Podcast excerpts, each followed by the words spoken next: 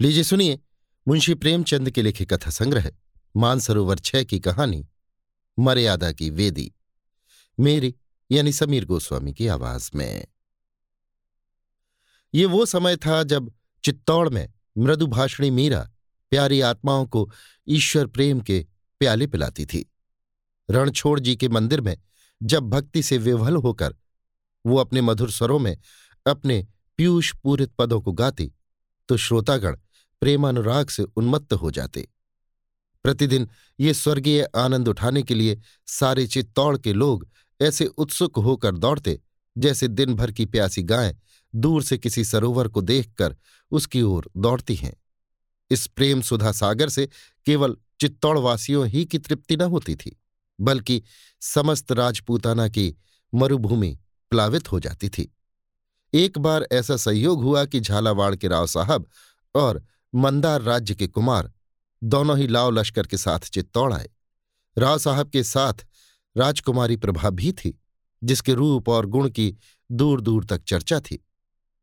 यहीं रणछोड़ जी के मंदिर में दोनों की आँखें मिली। प्रेम ने बाण चलाया। राजकुमार सारे दिन उदासीन भाव से शहर की गलियों में घूमा करता। राजकुमारी विरह से व्यथित अपने महल के झरोखों से झांका करती। दोनों व्याकुल होकर संध्या समय मंदिर में आते और यहाँ चंद्र को देखकर कुमुदनी खिल जाती।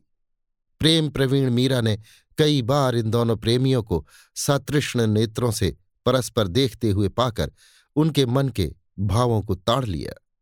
एक दिन कीर्तन के पश्चात जब झालावाड़ के राव साहब चलने लगे तो उसने मंदार के राजकुमार को बुलाकर उनके सामने खड़ा कर दिया और कहा, राव साहब, मैं प्रभा के लिए वर लाई हूँ। आप इसे स्वीकार कीजिए। प्रभा लज्जा से गढ़ सी गई। राजकुमार के गुणशील पर राव साहब पहले ही से मोहित हो रहे थे। उन्होंने तुरंत उसे छाती से लगा लिया। उसी अवसर पर चित्तौड़ के राणा भोजराज भी मंदिर में आए। उन्होंने प्रभा का मुखचंद्र देखा। उनकी छाती पर सांप लौटने लगा। झालावाड़ में बड़ी धूम थी। राजकुमारी प्रभा का आज विवाह होगा। मंदार से बारात आएगी। मेहमानों की सेवा सम्मान की तैयारियाँ हो रही थीं। दुकानें सजी हुई थीं, नौबत खाने आमोदालाप से गूंजते थे। सड़कों पर सुगंधी छिड़की जाती थी। अट्टालिकाएँ पुष्पलताओं से शोभायमान थी। पर जिसके लिए ये सब तैयारियाँ हो रही थीं, वो अपनी वाटिका के एक वृक्ष के नीचे उदास बैठी हुई रो रही थी। रनिवास में डोमिनिया आनंदोत्सव के गीत गा रही थी। कहीं सुंदरियों के हाव भाव थे कहीं आभूषणों की चमक दमक कहीं हास परिहास की बहार। नाइन बात बात पर तेज होती थी। मालिन गर्व से फूली न समाती थी। धोबिन आँखें दिखाती थी। कुम्हारिन मटके के सदृश फूली हुई थी। मंडप के नीचे पुरोहित जी बात बात पर सुवर्ण मुद्राओं के लिए ठुनकते थे। रानी सिर के बाल खोले भूखी प्यासी चारों ओर दौड़ती थी। सबकी बौछारें सहती थी और अपने भाग्य को सराहती थी।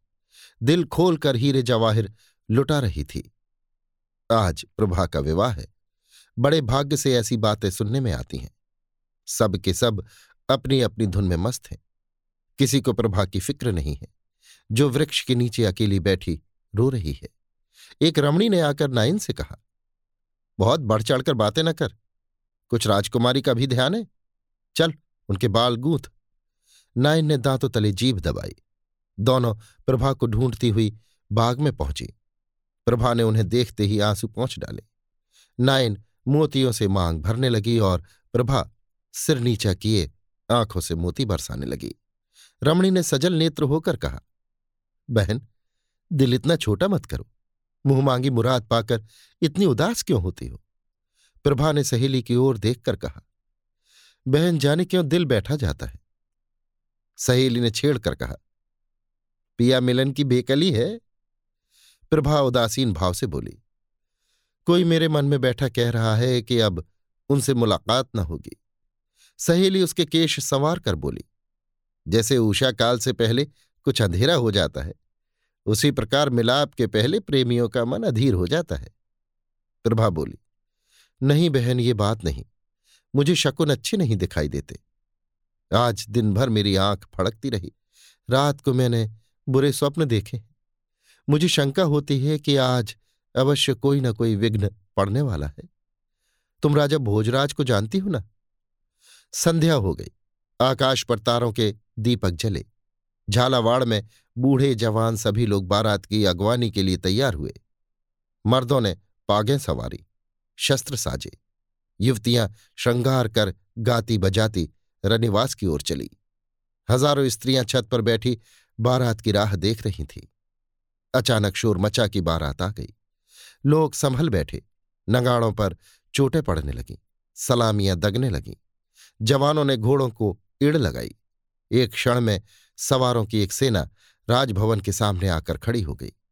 लोगों को देखकर बड़ा आश्चर्य हुआ, क्योंकि ये मंदार की बारात नहीं थी, बल्कि राणा भोजराज की सेना थी। झालावाड़ वाले अभी विस्मित खड़े ही थे कुछ निश्चय न कर सके थे कि क्या करना चाहिए। इतने में चित्तौड़ वालों ने राजभवन को घेर लिया। तब झालावाड़ी भी सचेत हुए। संभल कर तलवारें खींच ली और आक्रमणकारियों पर टूट पड़े। राजा महल में घुस गया। रनिवास में भगदड़ मच गई। प्रभा सोलहों श्रृंगार किए सहेलियों के साथ बैठी थी। ये हलचल देखकर घबराई। इतने में राव साहब हाँफते हुए आए और बोले, बेटी प्रभा राणा भोजराज ने हमारे महल को घेर लिया है। तुम चटपट ऊपर चली जाओ और द्वार को बंद कर लो। अगर हम क्षत्रिय हैं तो एक चित्तौड़ी भी यहाँ से जीता न जाएगा। राव साहब बात भी पूरी न करने पाए थे कि राणा कई वीरों के साथ आ पहुँचे और बोले, चित्तौड़ वाले तो सिर कटाने के लिए आए ही हैं, पर यदि वे राजपूत हैं तो राजकुमारी को लेकर ही जाएँगे। वृद्ध राव साहब की आँखों से ज्वाला निकलने लगी। वे तलवार खींचकर राणा पर झपटे। उन्होंने वार बचा लिया और प्रभा से कहा, राजकुमारी हमारे साथ चलोगी। प्रभा सिर झुकाए राणा के सामने आकर बोली, हाँ, चलूँगी। राव साहब को कई आदमियों ने पकड़ लिया। वे तड़प कर बोले, प्रभा, तू राजपूत की कन्या है? प्रभा की आँखें सजल हो गई। बोली, राणा भी तो राजपूतों के कुल तिलक है। राव साहब ने क्रोध में आकर कहा, निर्लज्जा! कटार के नीचे पड़ा हुआ बलिदान का पशु जैसी दीन दृष्टि से देखता है। उसी भांति प्रभा ने राव साहब की ओर देखकर कहा, जिस झालावाड़ की गोद में पली हूँ, क्या उसे रक्त से रगवा दू? राव साहब ने क्रोध से काँप कर कहा, क्षत्रियों को रक्त इतना प्यारा नहीं होता। मर्यादा पर प्राण देना उनका धर्म है। तब प्रभा की आँखें लाल हो गई। चेहरा तमतमाने लगा। बोली राजपूत कन्या अपने सतित्व की रक्षा आप कर सकती है। इसके लिए रुधिर प्रवाह की आवश्यकता नहीं। पल भर में राणा ने प्रभा को गोद में उठा लिया। बिजली की भांति झपट कर बाहर निकले। उन्होंने उसे घोड़े पर बिठा लिया। आप सवार हो गए और घोड़े को उड़ा दिया। अन्य चित्तौड़ियों ने भी घोड़ों की बागें मोड़ दी। उसके सौ जवान भूमि पर पड़े तड़प रहे थे पर किसी ने तलवार न उठाई थी। रात को दस बजे मंदार वाले भी पहुँचे, मगर ये शोक समाचार पाते ही लौट गए। मंदार कुमार निराशा से अचेत हो गया। जैसे रात को नदी का किनारा सुनसान हो जाता है, उसी तरह सारी रात झालावाड़ में सन्नाटा छाया रहा। चित्तौड़ के रंग महल में प्रभा उदास बैठी सामने के सुंदर पौधों की पत्तियाँ गिर रही थी। संध्या का समय था। रंग बिरंग के पक्षी वृक्षों पर बैठी कलरव कर रहे थे। इतने में राणा ने कमरे में प्रवेश किया। प्रभा उठकर खड़ी हो गई। राणा बोले, प्रभा, मैं तुम्हारा अपराधी हूँ। मैं बलपूर्वक तुम्हें माता पिता की गोद से छीन लाया। पर यदि मैं तुमसे कहूँ कि ये सब तुम्हारे प्रेम से विवश होकर मैंने किया तो तुम मन में हंसोगी और कहोगी कि ये निराले, अनूठे ढंग की प्रीत है। पर वास्तव में यही बात है। जब से मैंने रणछोड़ जी के मंदिर में तुमको देखा, तब से एक क्षण भी ऐसा नहीं बीता कि मैं तुम्हारी सुधि में विकल न रहा हूँ। तुम्हें अपनाने का अन्य कोई उपाय होता तो मैं कदापि इस पाश्विक ढंग से काम न लेता। मैंने राव साहब की सेवा में बारंबार संदेशे भेजे, पर उन्होंने हमेशा मेरी उपेक्षा की। अंत में जब तुम्हारे विवाह की अवधि आ गई और मैंने देखा कि एक ही दिन में तुम दूसरे की प्रेम पात्री हो जाओगे और तुम्हारा ध्यान करना भी मेरी आत्मा को दूषित करेगा तो लाचार होकर मुझे ये अनीति करनी पड़ी। मैं मानता हूँ कि ये सर्वथा मेरी स्वार्थांधता है। मैंने अपने प्रेम के सामने तुम्हारे मनोगत भावों को कुछ न समझा, पर प्रेम स्वयं एक बढ़ी हुई स्वार्थ पड़ता है। जब मनुष्य को अपने प्रियतम के सिवाय और कुछ नहीं सूझता, मुझे पूरा विश्वास था कि मैं अपने विनीत भाव और प्रेम से तुमको अपना लूँगा। प्रभा, प्यास से मरता हुआ मनुष्य यदि किसी गढ़े में मुँह डाल दे तो वो दंड का भागी नहीं है। मैं प्रेम का प्यासा हूँ। मीरा मेरी सहधर्मणी है। उसका हृदय प्रेम का अगाध सागर है। उसका एक चुल्लू भी मुझे उन्मत्त करने के लिए काफ़ी था। पर जिस हृदय में ईश्वर का वास हो, वहाँ मेरे लिए स्थान कहा? तुम शायद कहोगी कि यदि तुम्हारे सिर पर प्रेम का भूत सवार था तो क्या सारे राजपूताने में स्त्रियाँ न थी? निस्संदेह, राजपूताने में सुंदरता का अभाव नहीं है और न चित्तौड़ाधिपति की ओर से। विवाह की बातचीत किसी के अनादर का कारण हो सकती है। पर इसका जवाब तुम आप ही हो। इसका दोष तुम्हारे ही ऊपर है। राजस्थान में एक ही चित्तौड़ है, एक ही राणा और एक ही प्रभा। संभव है मेरे भाग में प्रेमानंद भोगना न लिखा हो। ये मैं अपने कर्मलेख को मिटाने का थोड़ा सा प्रयत्न कर रहा हूँ। परंतु भाग्य के अधीन बैठे रहना पुरुषों का काम नहीं है। मुझे इसमें सफलता होगी या नहीं, इसका फैसला तुम्हारे हाथ है। प्रभा की आँखें ज़मीन की तरफ़ थीं और मन फुदकने वाली चिड़िया की भांति इधर उधर उड़ता फिरता था। वो झालावाड़ को मारकाट से बचाने के लिए राणा के साथ आई थी, मगर राणा के प्रति उसके हृदय में क्रोध की तरंगें उठ रही थीं। उसने सोचा था कि वे यहाँ आएँगे तो उन्हें राजपूत कुल कलंक अन्यायी दुराचारी दुरात्मा कायर कहकर उनका गर्व चूर चूर कर दूँगी। उसको विश्वास था कि यह अपमान उनसे न सहा जाएगा और वे मुझे बलात् अपने काबू में लाना चाहेंगे। इस अंतिम समय के लिए उसने अपने हृदय को खूब मज़बूत और अपनी कटार को खूब तेज कर रखा था। उसने निश्चय कर लिया था कि इसका एक वार उन पर होगा, दूसरा अपने कलेजे पर और इस प्रकार ये पाप कांड समाप्त हो जाएगा। लेकिन राणा की नम्रता, उनकी करुणात्मक विवेचना और उनके विनीत भाव ने प्रभा को शांत कर दिया। आग पानी से बुझ जाती है। राणा कुछ देर वहाँ बैठे रहे, फिर उठकर चले गए। प्रभा को चित्तौड़ में रहते दो महीने गुजर चुके हैं। राणा उसके पास फिर न आए। इस बीच में उनके विचारों में कुछ अंतर हो गया है। झालावाड़ पर आक्रमण होने के पहले मीराबाई को इसकी बिल्कुल खबर न थी। राणा ने इस प्रस्ताव को गुप्त रखा था। किंतु अब मीराबाई प्रायः उन्हें इस दुराग्रह पर लज्जित किया करती है और धीरे धीरे राणा को भी विश्वास होने लगा है कि प्रभा इस तरह काबू में नहीं आ सकती। उन्होंने उसके सुख विलास की सामग्री एकत्र करने में कोई कसर नहीं रख छोड़ी थी। लेकिन प्रभा उनकी तरफ़ आँख उठाकर भी नहीं देखती। राणा प्रभा की लौंडियों से नित्य का समाचार पूछा करते हैं और उन्हें रोज वही निराशापूर्ण वृत्तांत सुनाई देता है। मुरझाई हुई कली किसी भांति नहीं खिलती। अतएव उनको कभी कभी अपने इस दुस्साहस पर पश्चाताप होता है। वे पछताते हैं कि मैंने व्यर्थ ही ये अन्याय किया। लेकिन फिर प्रभा का अनुपम सौंदर्य नेत्रों के सामने आ जाता है और वो अपने मन को इस विचार से समझा लेते हैं कि एक सगर्वा सुंदरी का प्रेम इतनी जल्दी परिवर्तित नहीं हो सकता। निस्संदेह मेरा मृदु व्यवहार भी कभी न कभी अपना प्रभाव दिखलाएगा। प्रभा सारे दिन अकेली बैठी बैठी उकताती और झुंझलाती थी। उसके विनोद के निमित्त कई गाने वाली स्त्रियाँ नियुक्त थीं, किंतु राग रंग से उसे अरुचि हो गई। वो प्रतिक्षण चिंताओं में डूबी रहती थी। राणा के नम्र भाषण का प्रभाव अब मिट चुका था और उसकी अमानुषिक वृत्ति अब फिर अपने यथार्थ रूप में दिखाई देने लगी थी। वाक चतुरता शांतिकारक नहीं होती, वो केवल निरुत्तर कर देती है। प्रभा को अब अपने अवाक हो जाने पर आश्चर्य होता है। उसे राणा की बातों के उत्तर भी सूझने लगे हैं। वो कभी कभी उनसे लड़कर अपनी किस्मत का फैसला करने के लिए विकल हो जाती है। मगर अब वाद विवाद किस काम का? वो सोचती है कि मैं राव साहब की कन्या हूँ, पर संसार की दृष्टि में राणा की रानी हो चुकी। अब यदि मैं इस कैद से छूट भी जाऊँ तो मेरे लिए कहाँ ठिकाना है? मैं कैसे मुँह दिखाऊँगी? इससे केवल मेरे वंश का ही नहीं, वरन समस्त राजपूत जाति का नाम डूब जाएगा। मंदार कुमार मेरे सच्चे प्रेमी हैं, मगर क्या वे मुझे अंगीकार करेंगे? और यदि वे निंदा की परवाह न करके मुझे ग्रहण भी कर लें तो उनका मस्तक सदा के लिए नीचा हो जाएगा और कभी न कभी उनका मन मेरी तरफ़ से फिर जाएगा। वे मुझे अपने कुल का कलंक समझने लगेंगे। या यहाँ से किसी तरह भाग जाऊँ? लेकिन भागकर जाऊँ कहाँ? बाप के घर? वहाँ अब मेरी पैठ नहीं।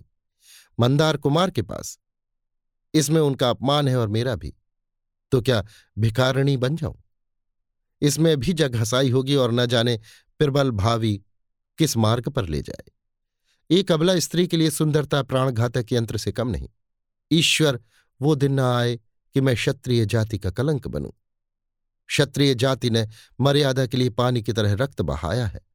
उनकी हज़ारों देवियाँ, परपुरुष का मुँह देखने के भय से सूखी लकड़ी के समान जलमरी हैं। ईश्वर। वो घड़ी ना आए कि मेरे कारण किसी राजपूत का सिर लज्जा से नीचा हो। नहीं, मैं इसी कैद में मर जाऊँगी। राणा के अन्याय सहूँगी, जलूँगी, मरूँगी, पर इसी घर में। विवाह जिससे होना था हो चुका। हृदय में उसकी उपासना करूँगी, पर कंठ के बाहर उसका नाम न निकालूँगी। एक दिन झुंझलाकर उसने राणा को बुला भेजा। वे आए। उनका चेहरा उतरा था। वे कुछ चिंतित से थे। प्रभा कुछ कहना चाहती थी, पर उनकी सूरत देखकर उसे उन पर दया आ गई। उन्होंने उसे बात करने का अवसर न देकर स्वयं कहना शुरू किया, प्रभा, तुमने आज मुझे बुलाया है। ये मेरा सौभाग्य है। तुमने मेरी सुधि तो ली, मगर ये मत समझो कि मैं मृदुवाणी सुनने की आशा लेकर आया हूँ।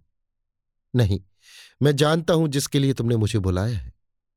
ये लो, तुम्हारा अपराधी तुम्हारे सामने खड़ा है। उसे जो दंड चाहो दो। मुझे अब तक आने का साहस न हुआ। इसका कारण यही दंड भय था। तुम क्षत्राणी हो और क्षत्राणियाँ क्षमा करना नहीं जानती। झालावाड़ में जब तुम मेरे साथ आने पर स्वयं उद्यत हो गई तो मैंने उसी क्षण तुम्हारे जौहर परख लिए। मुझे मालूम हो गया कि तुम्हारा हृदय बल और विश्वास से भरा हुआ है। उसे काबू में लाना सहज नहीं।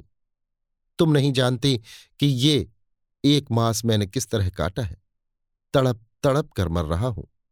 पर जिस तरह शिकारी बिफरी हुई सिंगनी के सम्मुख जाने से डरता है, वही दशा मेरी थी। मैं कई बार आया, यहाँ तुमको उदास त्योरियाँ चढ़ाए बैठे देखा। मुझे अंदर पैर रखने का साहस न हुआ, मगर आज मैं बिना बुलाया मेहमान नहीं हूँ। तुमने मुझे बुलाया है और तुम्हें अपने मेहमान का स्वागत करना चाहिए। हृदय से न सही जहाँ अग्नि प्रज्वलित हो, वहाँ ठंडक कहाँ? बातों ही से सही। अपने भावों को दबाकर ही सही। मेहमान का स्वागत करो। संसार में शत्रु का आदर मित्रों से भी अधिक किया जाता है। प्रभा एक क्षण के लिए क्रोध को शांत करो और मेरे अपराधों पर विचार करो। तुम मेरे ऊपर यही दोषारोपण कर सकती हो कि मैं तुम्हें माता पिता की गोद से छीन लाया। तुम जानती हो, कृष्ण भगवान रुक्मणी को हर लाए थे। राजपूतों में ये कोई नई बात नहीं है। तुम कहोगी, इससे झालावाड़ वालों का अपमान हुआ, पर ऐसा कहना कदापि ठीक नहीं। झालावाड़ वालों ने वही किया जो मर्दों का धर्म था। उनका पुरुषार्थ देखकर हम चकित हो गए। यदि विकृत कार्य नहीं हुए तो ये उनका दोष नहीं है। वीरों की सदैव जीत नहीं होती। हम इसलिए सफल हुए कि हमारी संख्या अधिक थी और इस काम के लिए तैयार होकर गए थे। वे निशंक थे इस कारण उनकी हार हुई। यदि हम वहाँ से शीघ्र ही प्राण बचाकर भाग न आते तो हमारी गति वही होती जो राव साहब ने कही थी। एक भी चित्तौड़ी न बचता। लेकिन ईश्वर के लिए ये मत सोचो कि मैं अपने अपराध के दूषण को मिटाना चाहता हूँ। नहीं, मुझसे अपराध हुआ है और मैं हृदय से उस पर लज्जित हूँ। पर अब तो जो कुछ होना था हो चुका। अब इस बिगड़े हुए खेल को मैं तुम्हारे ऊपर छोड़ता हूँ। यदि मुझे तुम्हारे हृदय में कोई स्थान मिले तो मैं उसे स्वर्ग समझूँगा। डूबते हुए को तिनके का सहारा भी बहुत है। क्या ये संभव है? प्रभा बोली, नहीं। राणा, झालावाड़ जाना चाहती हो? प्रभा, नहीं। राणा, मंदार के राजकुमार के पास भेज दो। प्रभा, कदापि नहीं। राणा, लेकिन मुझसे तुम्हारा ये कुढ़ना देखा नहीं जाता। प्रभा, आप इस कष्ट से शीघ्र ही मुक्त हो जाएँगे। राणा ने भयभीत दृष्टि से देखकर कहा, जैसी तुम्हारी इच्छा। और वे वहाँ से उठकर चले गए। दस बजे रात का समय था। रणछोड़ जी के मंदिर में कीर्तन समाप्त हो चुका था और वैष्णव साधु बैठे हुए प्रसाद पा रहे थे। मीरा स्वयं अपने हाथ से थाल ला ला कर उनके आगे रखती थी। साधुओं और अभ्यागतों के आदर सत्कार में उस देवी को आत्मिक आनंद प्राप्त होता था। साधुगण जिस प्रेम से भोजन करते थे, उससे ये शंका होती थी कि स्वादपूर्ण वस्तुओं में कहीं भक्ति भजन से भी अधिक सुख तो नहीं है। ये सिद्ध हो चुका है कि ईश्वर की दी हुई वस्तुओं का सदुपयोग ही ईश्वर उपासना की मुख्य रीत है। इसीलिए ये महात्मा लोग उपासना के ऐसे अच्छे अवसरों को क्यों खोते? वे कभी पेट पर हाथ फेरते और कभी आसन बदलते थे। मुँह से नहीं कहना तो वे घोर पाप के समान समझते थे। ये भी मानी हुई बात है कि जैसी वस्तुओं का हम सेवन करते हैं, वैसी ही आत्मा भी बनती है। इसलिए वे महात्मा गण घी और खोए से उधर को खूब भर रहे थे। पर उन्हीं में एक महात्मा ऐसे भी थे जो आँखें बंद किए ध्यान में मग्न थे, थाल की ओर ताकते भी न थे। इनका नाम प्रेमानंद था। ये आज ही आए थे। इनके चेहरे पर कांति झलकती थी। अन्न साधु खाकर उठ गए, परंतु उन्होंने थाल छुआ भी नहीं। मीरा ने हाथ जोड़कर कहा, महाराज, आपने प्रसाद को छुआ भी नहीं। दासी से कोई अपराध तो नहीं हुआ? साधु, नहीं, इच्छा नहीं थी। मीरा, पर मेरी विनय आपको माननी पड़ेगी। साधु, मैं तुम्हारी आज्ञा का पालन करूँगा तो तुमको भी मेरी एक बात माननी होगी। मीरा, कही क्या आज्ञा है? साधु, माननी पड़ेगी। मीरा मानूँगी। साधु, वचन देती हो? मीरा, वचन देती हूँ। आप प्रसाद पाए। मीराबाई ने समझा था कि साधु कोई मंदिर बनवाने या कोई यज्ञ पूर्ण करा देने की याचना करेगा। ऐसी बातें नित्य प्रति हुआ ही करती थी, और मीरा का सर्वस्व साधु सेवा के लिए अर्पित था। परंतु उसके लिए साधु ने ऐसी कोई याचना न की। वो मीरा के कानों के पास मुँह ले जाकर बोला आज दो घंटे के बाद राजभवन का चोर दरवाज़ा खोल देना। मीरा विस्मित होकर बोली, आप कौन हैं? साधु, मंदार का राजकुमार। मीरा ने राजकुमार को सिर से पाँव तक देखा। नेत्रों में आदर की जगह घृणा थी। कहा, राजपूतियाँ छल नहीं करते। राजकुमार, ये नियम उस अवस्था के लिए है जब दोनों पक्ष समान शक्ति रखते हों।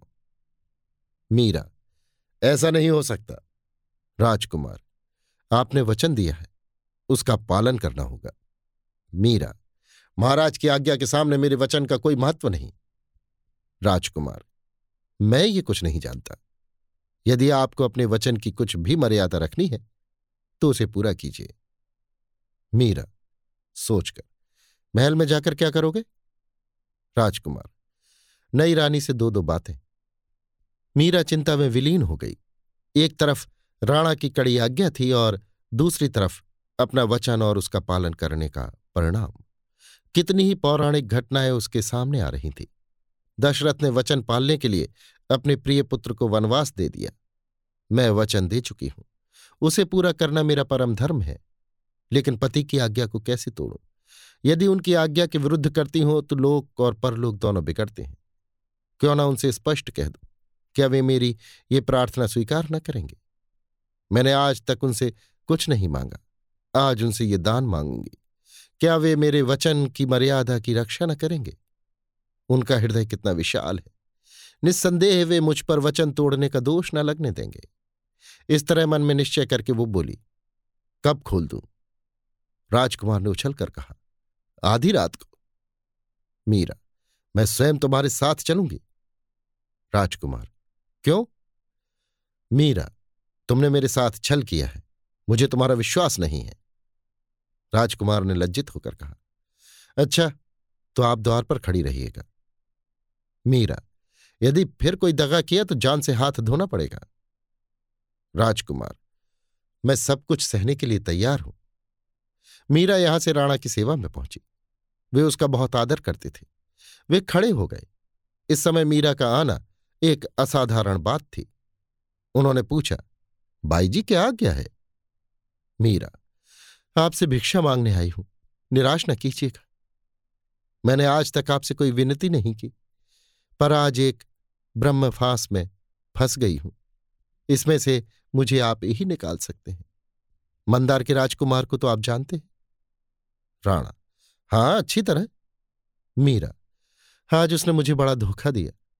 एक वैष्णव महात्मा का रूप धारण कर रणछोड़ जी के मंदिर में आया और उसने छल करके मुझे वचन देने पर बाध्य किया। मेरा साहस नहीं होता कि उसकी कपट विनय आपसे कहूँ। राणा प्रभा से मिला देने को कहा, मीरा, जी हाँ, उसका अभिप्राय वही है। लेकिन सवाल यह है कि मैं आधी रात को राजमहल का गुप्त द्वार खोल दूँ। मैंने उसे बहुत समझाया, बहुत धमकाया, पर वो किसी भांति न माना। निदान विवश होकर जब मैंने कह दिया तब उसने प्रसाद पाया। अब मेरे वचन की लाज आपके हाथ है। आप चाहे उसे पूरा करके मेरा मान रखें, चाहे उसे तोड़कर मेरा मान तोड़ दें। आप मेरे ऊपर जो कृपा दृष्टि रखते उसी के भरोसे मैंने वचन दिया। अब मुझे इस फंदे से उबारना आपका काम है। राणा कुछ देर सोचकर बोले, तुमने वचन दिया है, उसका पालन करना मेरा कर्तव्य है। तुम देवी हो, तुम्हारे वचन नहीं टल सकते। द्वार खोल दो। लेकिन ये उचित नहीं कि वो अकेले प्रभा से मुलाकात करे। तुम स्वयं उसके साथ जाना, मेरी खातिर से इतना कष्ट उठाना। मुझे भय है कि वो उसकी जान लेने का इरादा करके ना आया हो। ईर्ष्या में मनुष्य अंधा हो जाता है। बाई जी, मैं अपने हृदय की बात तुमसे कहता हूँ। मुझे प्रभा को हर लाने का अत्यंत शोक है। मैंने समझा था कि यहाँ रहते रहते वो हिल मिल जाएगी। किंतु वो अनुमान गलत निकला। मुझे भय है कि यदि उसे कुछ दिन यहाँ और रहना पड़ा तो वो जीती न बचेगी। मुझ पर एक अबला की हत्या का अपराध लग जाएगा। मैंने उससे झालावाड़ जाने के लिए कहा, पर वो राज़ी न हुई। आज तुम उन दोनों की बातें सुनो।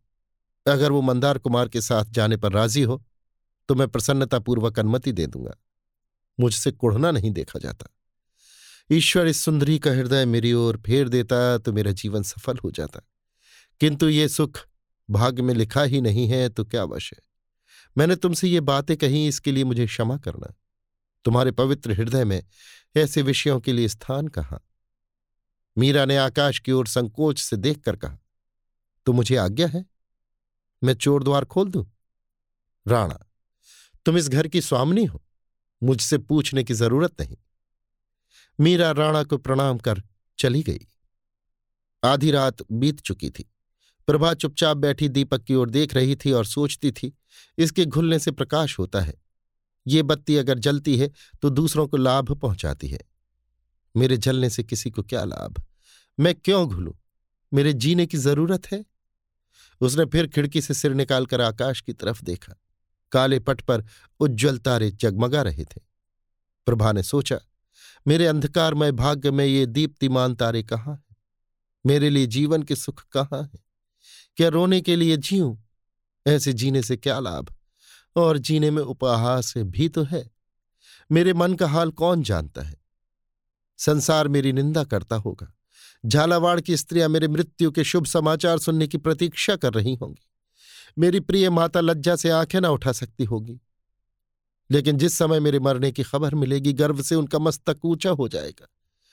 ये बेहयाई का जीना है। ऐसे जीने से मरना कहीं उत्तम है। प्रभा ने तकिए के नीचे से एक चमकती हुई कटार निकाली। उसके हाथ काँप रहे थे, उसने कटार की तरफ़ आँखें जमाई। हृदय को उसके अभिवादन के लिए मज़बूत किया। हाथ उठाया, किंतु हाथ न उठा। आत्मा दृढ़ न थी। आँखें झपक गईं। सिर में चक्कर आ गया। कटार हाथ से छूटकर ज़मीन पर गिर पड़ी। प्रभा क्रुद्ध होकर सोचने लगी, क्या मैं वास्तव में निर्लज हूँ? मैं राजपूतनी होकर मरने से डरती हूँ? मान मर्यादा खोकर बेहया लोग ही जिया करते। वो कौन सी आकांक्षा है जिसने मेरी आत्मा को इतना निर्बल बना रखा है? क्या राणा की मीठी मीठी बातें? राणा मेरे शत्रु हैं। उन्होंने मुझे पशु समझ रखा है, जिसे फंसाने के पश्चात हम पिंजरे में बंद करके हिलाते हैं, जिन्होंने मेरे मन को अपनी वाक मधुरता का क्रीड़ा स्थल समझ लिया वे इस तरह घुमा घुमा कर बातें करते हैं और मेरी तरफ़ से युक्तियाँ निकालकर उनका ऐसा उत्तर देते हैं कि जबान ही बंद हो जाती है। हाय, निर्दयी ने मेरा जीवन नष्ट कर दिया और मुझे यों खिलाता है।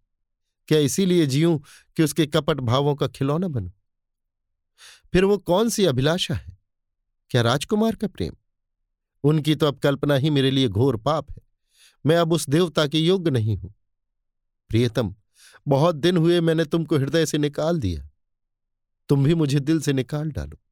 मृत्यु के सिवाय अब कहीं मेरा ठिकाना नहीं। शंकर, मेरी निर्बल आत्मा को शक्ति प्रदान करो। मुझे कर्तव्य पालन का बल दो। प्रभा ने फिर कटार निकाली। इच्छा दृढ़ थी। हाथ उठा और निकट था कि कटार उसके शोकातुर हृदय में चुभ जाए कि इतने में किसी के पाँव की आहट सुनाई दी। उसने चौंक कर सहमी दृष्टि से देखा। मंदार कुमार, धीरे धीरे पैर दबाता हुआ कमरे में दाखिल हुआ। प्रभा उसे देखते ही चौंक पड़ी। उसने कटार को छिपा लिया। राजकुमार को देखकर उसे आनंद की जगह रोमांचकारी भय उत्पन्न हुआ। यदि किसी को जरा भी संदेह हो गया तो इनके प्राण बचना कठिन है। इनको तुरंत यहाँ से निकल जाना चाहिए। यदि इन्हें बातें करने का अवसर दूँ तो विलंब होगा और फिर ये अवश्य ही फंस जाएँगे। राणा इन्हें कदापि न छोड़ेंगे। ये विचार वायु और बिजली की तीव्रता के साथ उसके मस्तिष्क में दौड़े। वो तीव्र स्वर में बोली, भीतर मत आओ। राजकुमार ने पूछा, मुझे पहचाना नहीं? प्रभा, खूब पहचान लिया, किंतु ये बातें करने का समय नहीं है। राणा तुम्हारी घात में है अभी यहाँ से चले जाओ। राजकुमार ने एक पग और आगे बढ़ाया और निर्भीकता से कहा, प्रभा, तुम मुझसे निष्ठुरता करती हो। प्रभा ने धमका कर कहा तुम यहाँ ठहरोगे तो मैं शोर मचा दूँगी। राजकुमार ने उद्दंडता से उत्तर दिया, इसका मुझे भय नहीं, मैं अपनी जान हथेली पर रखकर आया हूँ। आज दोनों में से एक का अंत हो जाएगा, या तो राणा रहेंगे या मैं रहूँगा। तुम मेरे साथ चलोगे? प्रभा ने दृढ़ता से कहा, नहीं। राजकुमार व्यंग भाव से बोला, क्यों? क्या चित्तौड़ की जलवायु पसंद आ गई?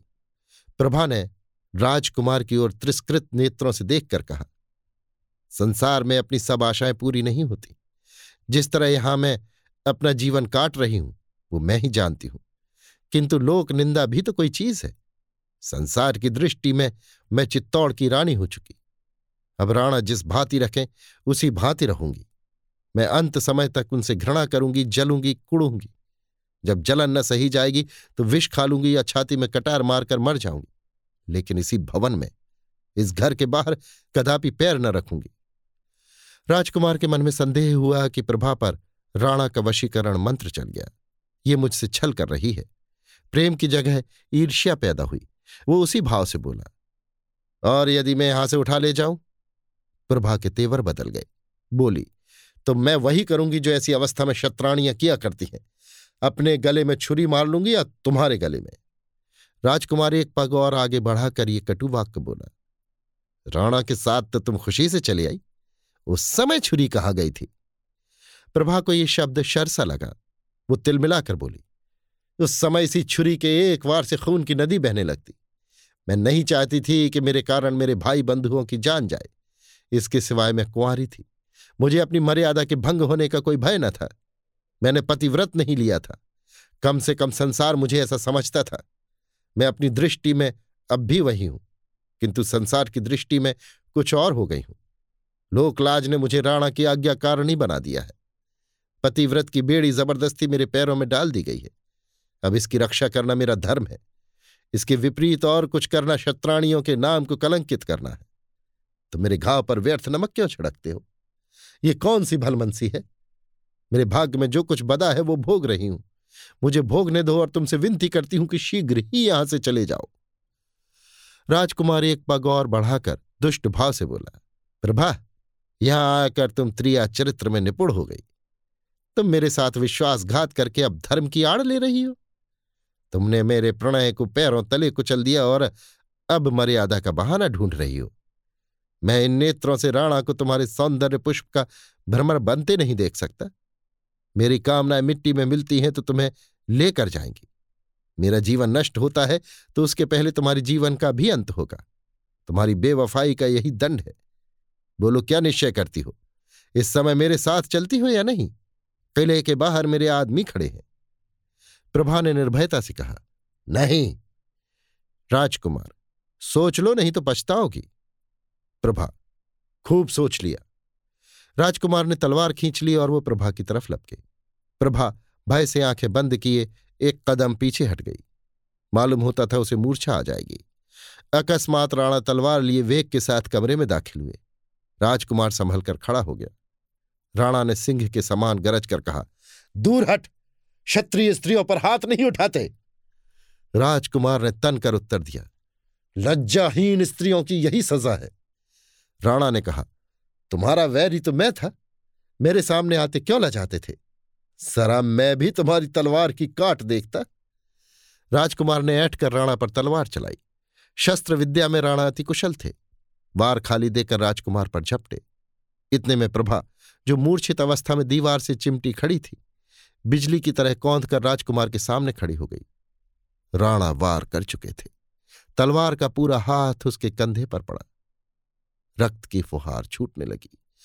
राणा ने एक ठंडी सांस ली और उन्होंने तलवार हाथ से फेंक कर गिरती हुई प्रभा को संभाल लिया।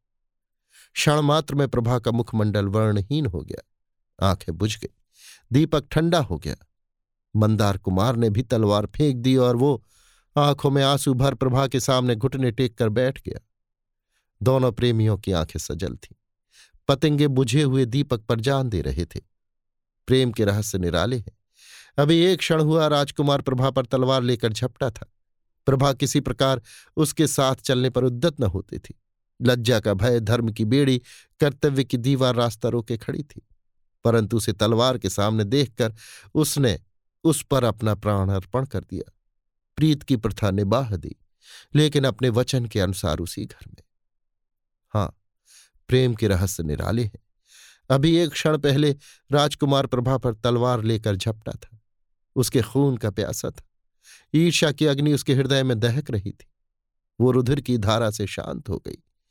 कुछ देर तक वो अचेत बैठा रोता रहा। फिर उठा और उसने तलवार उठाकर ज़ोर से अपनी छाती में चुभा ली। फिर रक्त की फुहार निकली। दोनों धाराएँ मिल गईं और उनमें कोई भेद न रहा। प्रभा उसके साथ चलने पर राज़ी न थी, किंतु वो प्रेम के बंधन को तोड़ न सके। दोनों उस घर ही से नहीं, संसार से एक साथ सिधारे। अभी आप सुन रहे थे मुंशी प्रेमचंद के लिखे कथा संग्रह। मानसरोवर छह की कहानी मर्यादा की वेदी। मेरी यानी समीर गोस्वामी की आवाज़ में।